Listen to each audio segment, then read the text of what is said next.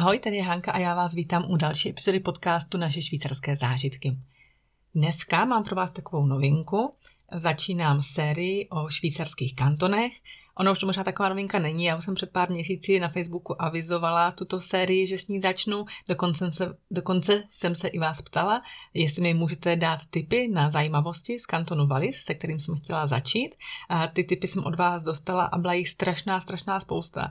A mě vlastně strašně dlouho trvalo, než jsem si těm jednotlivým bodům dala dohromady všechny potřebné informace, protože já jsem hrozný perfekcionista a prostě jsem to nechtěla odfláknout, takže opravdu pečlivě jsem sbírala všechny informace a do toho samozřejmě přišla jiná témata do podcastu a tak nějak jsem to odsouvala, nicméně teď jsem si řekla, že teď už je ten okamžik správný, kdy ty informace má snad kompletní, a pokud teda ne, tak mi samozřejmě dejte potom vědět. A já si myslím, že můžeme začít s představováním kantonu Valais. Jak jsem říkala, je toho trošinku dost. Nevím, jestli to možná tu epizodu nerozdělím na dvě části. Uvidím podle toho, jak dlouho budu povídat. Tak pojďme na to. Já jsem se rozhodla, že každé to představení kantonu rozdělím do několika sekcí, jako Wikipedie, že jo? První budou geografické údaje, potom vám představím typická jídla a nápoje, potom známé osobnosti, známá místa a potom další zajímavosti, jako jsou třeba akce nebo svátky. Takže pojďme první na ty geografické údaje. Valais nebo Valais se nachází v jihozápadní části Švýcarska a je rozlohou třetí největší švýcarský kanton. Jeho rozloha je přes 5000 km² a sousedí s dalšími 4 kantony, na severu s kantony Vaud a Bern a na východě s kantony Uri a Ticino. A taky sdílí mezinárodní hranice s Itálií a s Francií. Kanton je docela řídce osídlený, počet jeho obyvatel k prosinci 2020 je 348 503 obyvatel a v roce 2007 žilo v kantonu asi 19% cizinců z celkového počtu jeho obyvatel. Hlavním městem a zároveň největším městem kantonu je Sion a dalšími známými většími městy jsou Monthey, Sierre, Martigny a Brig. A v roce 2017 se 77% všech obyvatel Valaisu hlásilo k římskokatolické církvi a pouze 6% ke švýcarské reformované církvi. Vlajku kantonu tvoří 13 hvězd představujících jednotlivé okresy na bílo-červeném pozadí. V roce 1529 se Valais, já nevím, jak to budu říkat, tak se nezlobte, jestli budu říkat francouzsky nebo německy. Každopádně teda v roce 1529 se stalo přidruženým členem Švýcarské konfederace.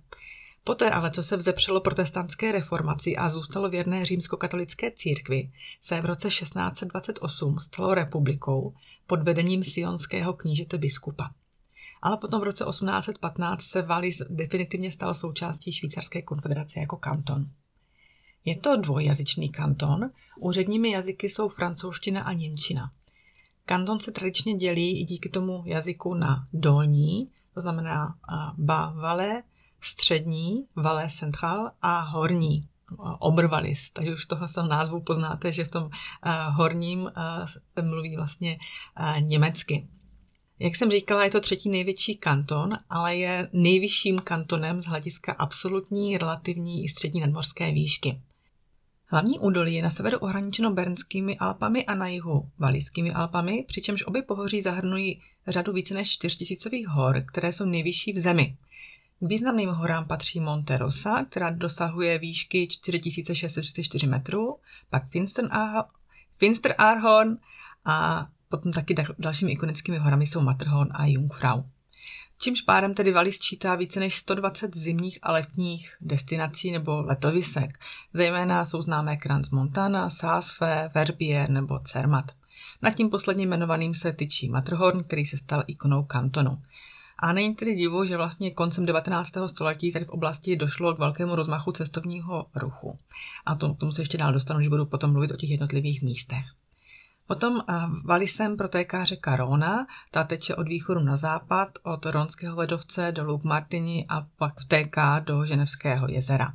V kantonu najdeme i významné horské průsmyky, které spojují se zbytkem Evropy. A hlavními silničními průsmyky jsou Grimsel Pass směrem ke kantonu Bern, potom Furka Pass, Nufenen, Simplon Pass a velký Bernard, Grand Saint Bernard.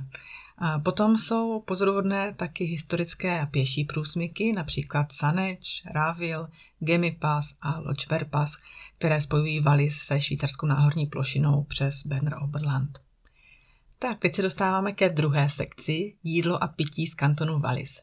Asi nejznámější je raklet, ale co je vlastně raklet? Já myslím, že raklet má nejenom jednu definici.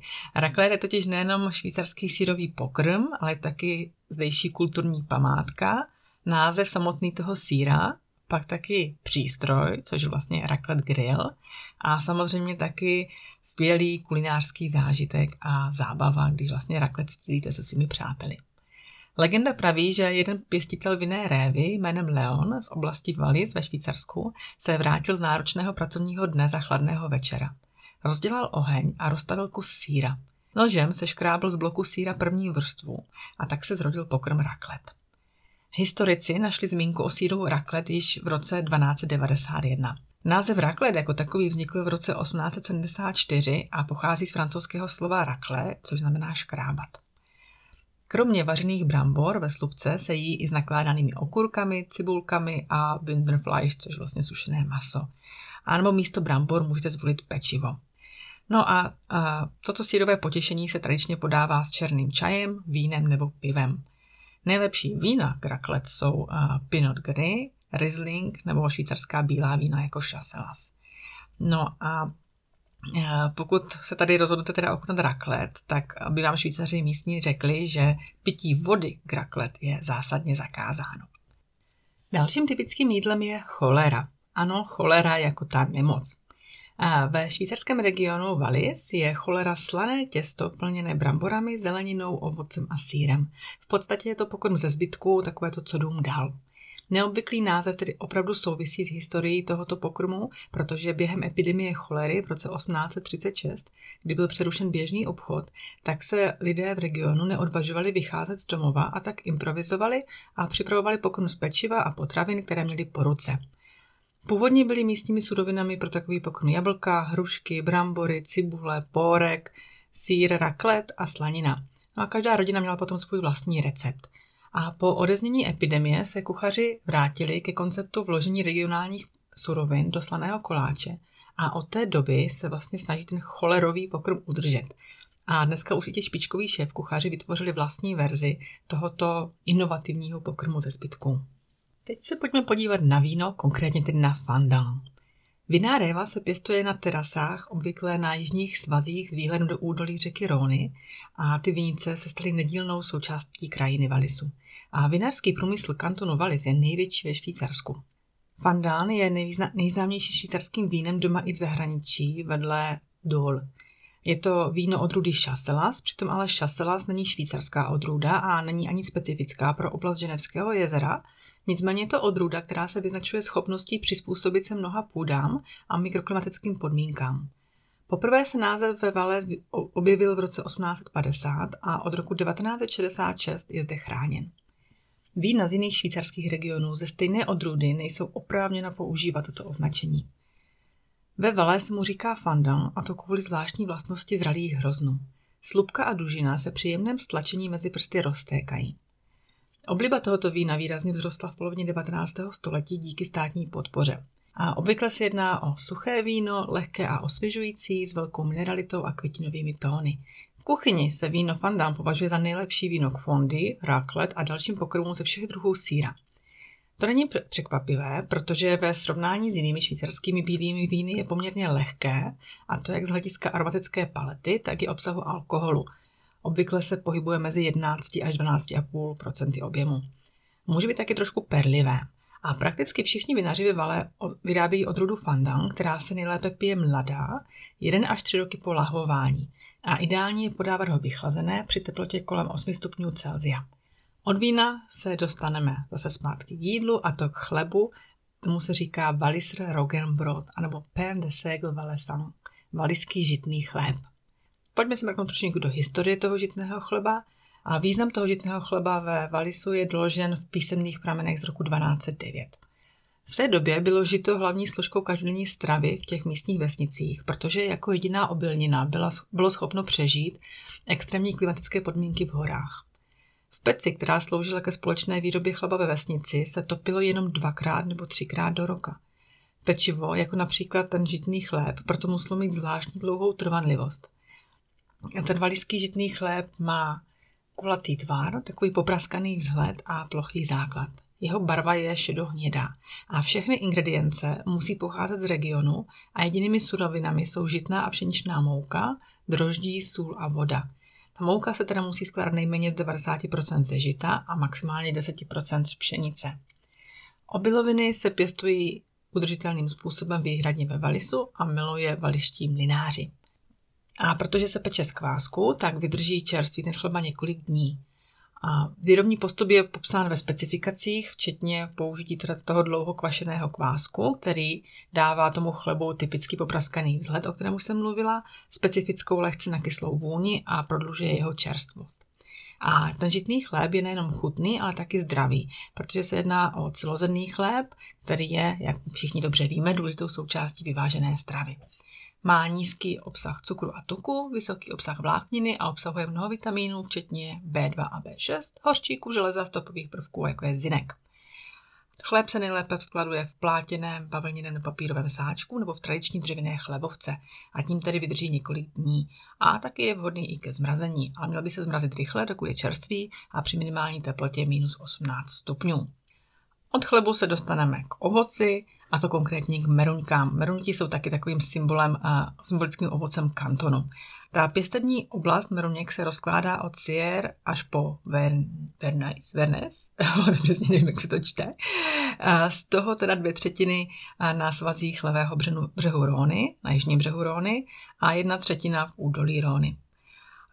Ty oranžové ovocné poklady, jak tomu místní říkají, se sklízí ručně a některé se i hned zpracovávají, samozřejmě těmi nejšetrnějšími metodami. V příznivých letech lze využít až 9500 tun meruněk. Tolik může tady přinést jedna sklizeň. Desetiletý průměr například činí 8200 tun. Přibližně 150 producentů ve Valisu vypěstuje 95% švýcarské produkce meruněk.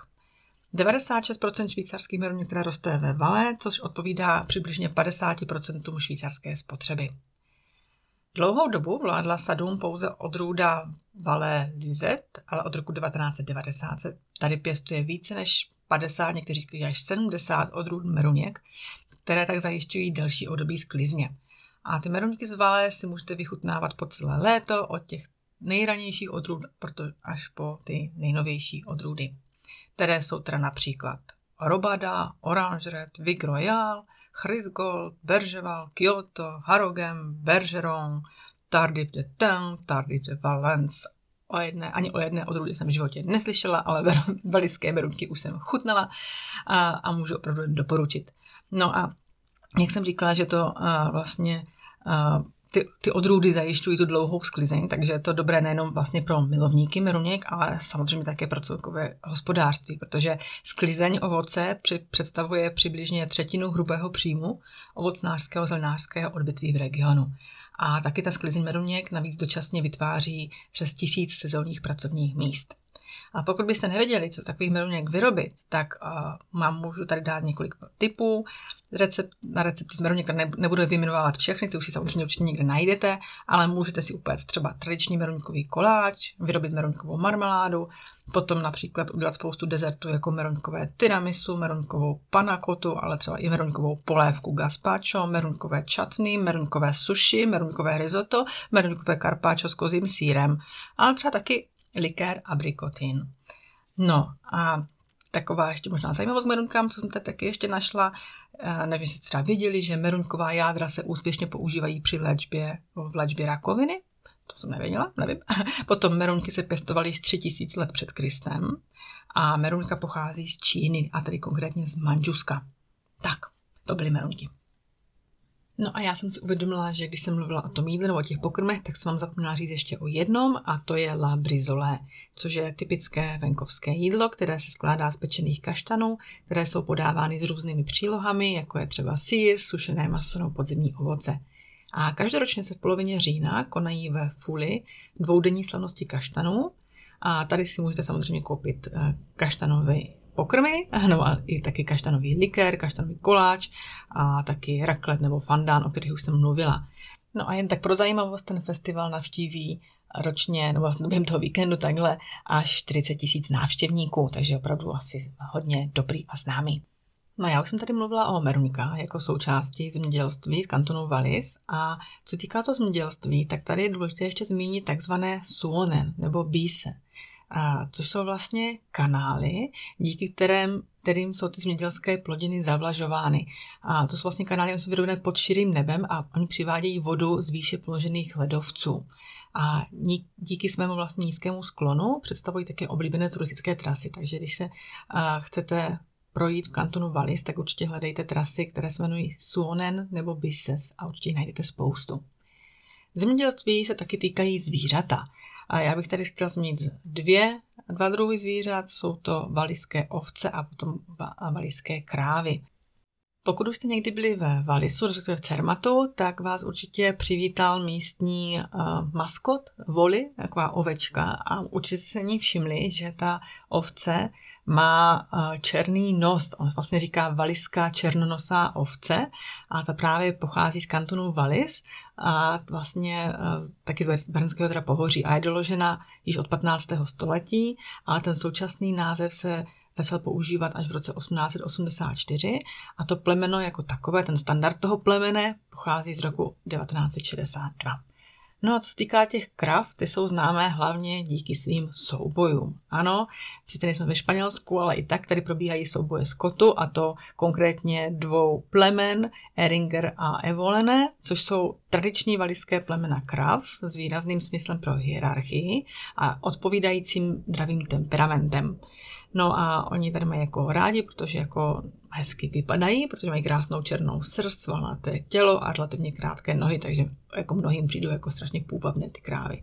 No a co se týká těch kravských zápasů, tak vlastně oni se odehrávají mezi těma krávami nebo jalovicemi a na rozdíl od býčích zápasů obvykle tedy končí bez zranění. A cílem těch bojů, těch zápasů kravských je určit pořadí a vedoucí krávu stáda.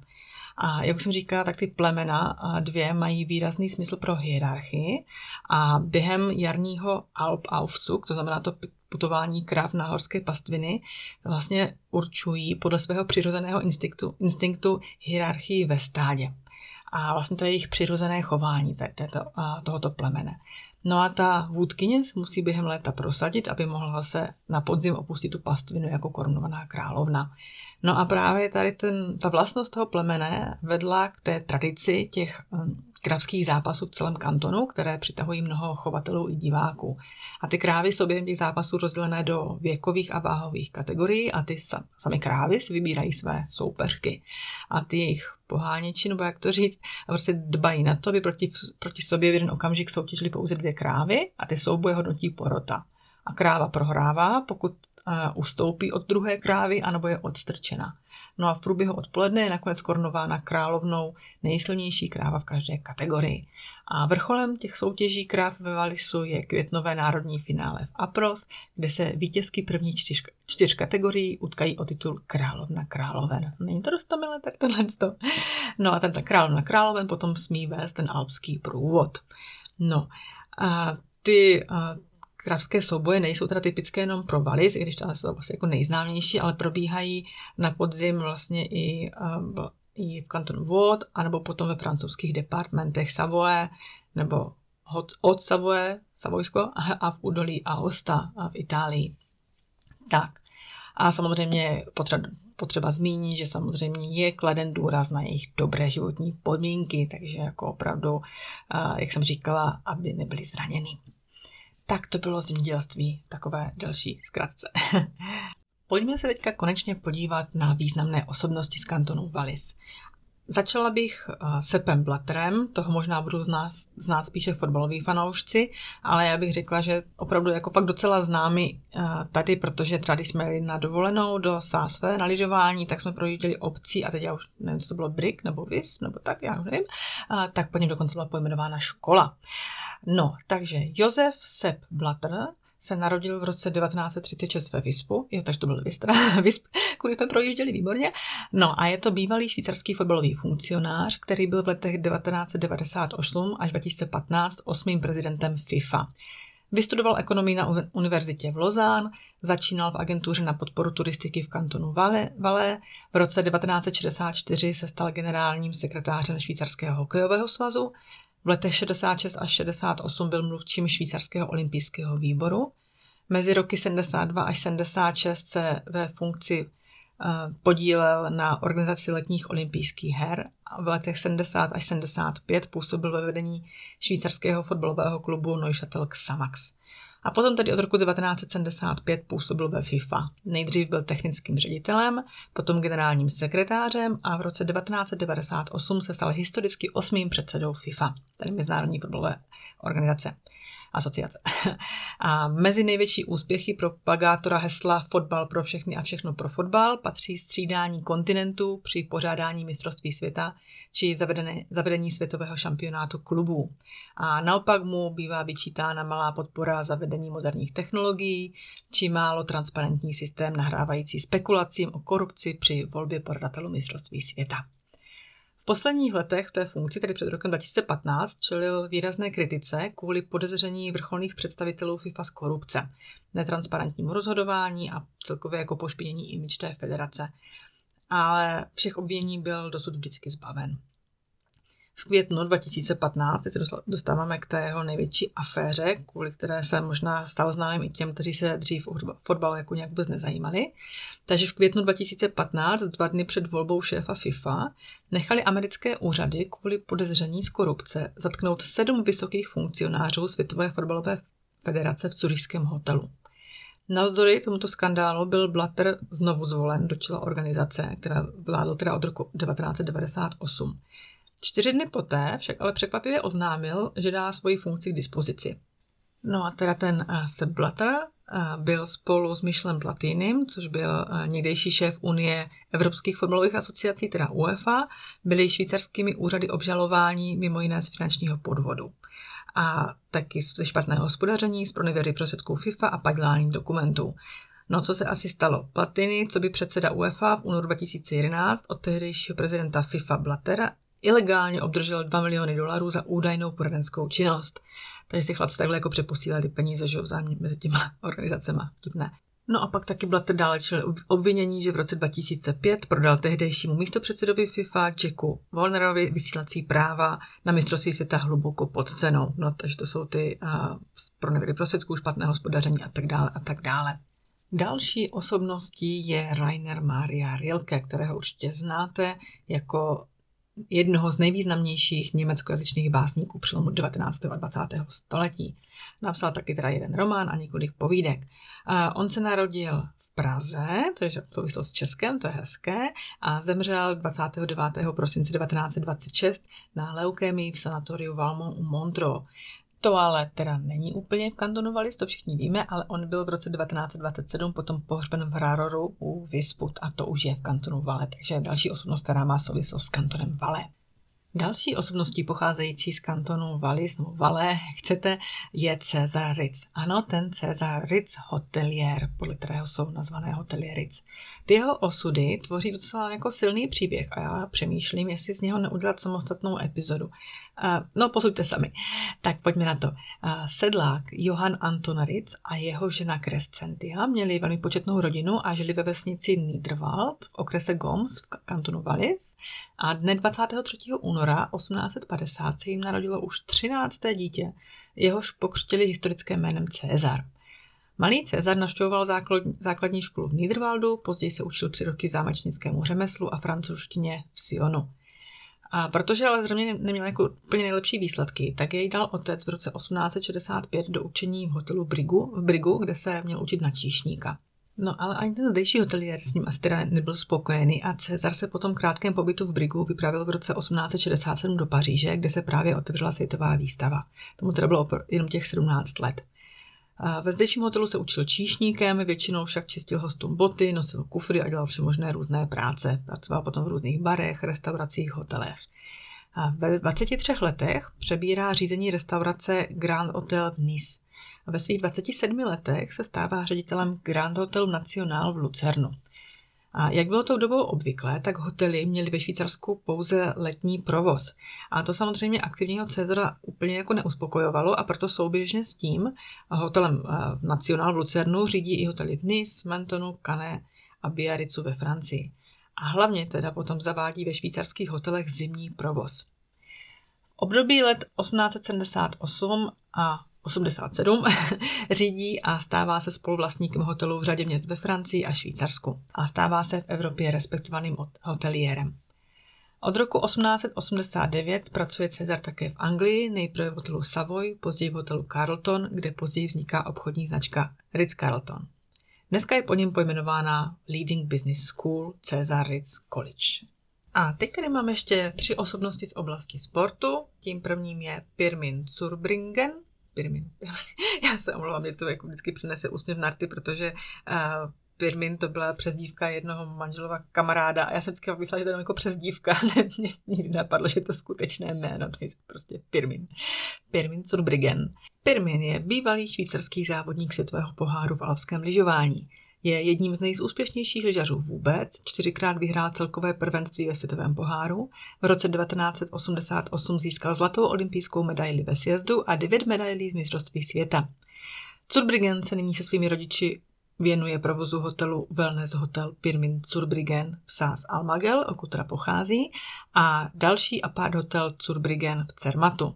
Takže když budete chtít se podívat k známému lyžaři, tak víte, kam máte zamířit. A dalším lyžařem, tady ve Švýcarsku je prostě každý lyžař, takže tady máme dalšího lyžaře z Valaisu, je Roland Collombin, což je taky opět sjezdař, ale je to dvojnásobný vítěz světového poháru ve sjezdu a stříbrný olympijský medailista. Narodil se ve Versager v kantonu Valais a lyžařskou kariéru měl teda jako docela krátkou, protože ji ukončil ve 24 letech po zranění, kdy si v tréninku ve Val d'Isère zlomil 2 obratle a byl dokonce na 2 dny úplně ochrnutý. A taková, neříkám, že vtipné na tom je, ale prostě svý smutné na tom je, že on upadl, tehdy, když teda jako zranil ty 2 obratle, tak na tom samém místě upadl i vlastně rok předtím, ale to si jen v vozovkách jen pohmoždil páteř. No a tomu skoku, nebo tomu místu, kde se skáče na té trati, tak se od té doby říká Boss a Collombin. V současné době je Roland Collombin vinařem, obchodníkem s vínem, má taky vlastní řadu vín a opět taky jako Pirmin je hoteliérem, ale ve Versager. Tam se svojí ženou Sarah provozují penzion a koncem roku 2014 si ve švýcarském městečku Martigny, což taky v kantonu Valais, otevřeli raclette bar s názvem La Streif, vlastně v narážce na sjezdovku v rakouském Kitzbühelu, kde Collombin několikrát vítězil. A posledním sportovcem v řadě, respektive i poslední osobností, kterou tady mám, pocházející z kantonu Valais, je Nico Hischier. Nico Hischiera zase budou znát pro změnu určitě hokejoví fanoušci, protože je to profesionální hokejový centr a kapitán týmu New Jersey Devils v NHL. Je teda relativně mladý, narodil se v roce 1999 v Brigu. No, on pochází ze sportovní rodiny, jeho otec hrál fotbal a matka pracovala jako učitelka tělocviku. Je nejmladší ze 3 sourozenců, má staršího bratra Luku a sestru Ninu. Ten Luka taky teda hraje hokej a sestra pro změnu hrála volejbal a taky na jako vysoké úrovni. No a maminka, takhle když se chlapci narodili, nebo když byli malí, tak jakož na Terz, kde bydleli, tak nebylo žádné kluziště, tak maminka brávala oba ty chlapce do nedalekého Vispu, aby se naučili bruslit a tam objevili hokej. No a ten Nico Hischier hrál do svých 12 let taky fotbal, ale potom následoval toho svého staršího bratra a věnoval se výhradně hokeji. No a hokejově teda vyrostl v tom EHC Visp a v 15 letech se přestěhoval z rodného kantonu Valais do Bernu a připojil se k SC Bern. No a to mu vlastně umožnilo hrát na nejvyšší úrovni, tu švýcarskou ligu, vlastně v té kategorii ještě U17 a U20. No a Nico, který je považován za silného obousměrného útočníka a nejlepšího kandidáta na vstupní draft NHL 2017, byl New Jersey Devils vybrán jako první hráč v celkovém pořadí, což vlastně bylo poprvé, co byl švýcarský hráč vybrán jako první hráč v celkovém pořadí. A potom tedy v roce 2017 debutoval v NHL. A v roce 2021 byl jmenován kapitánem New Jersey Devils.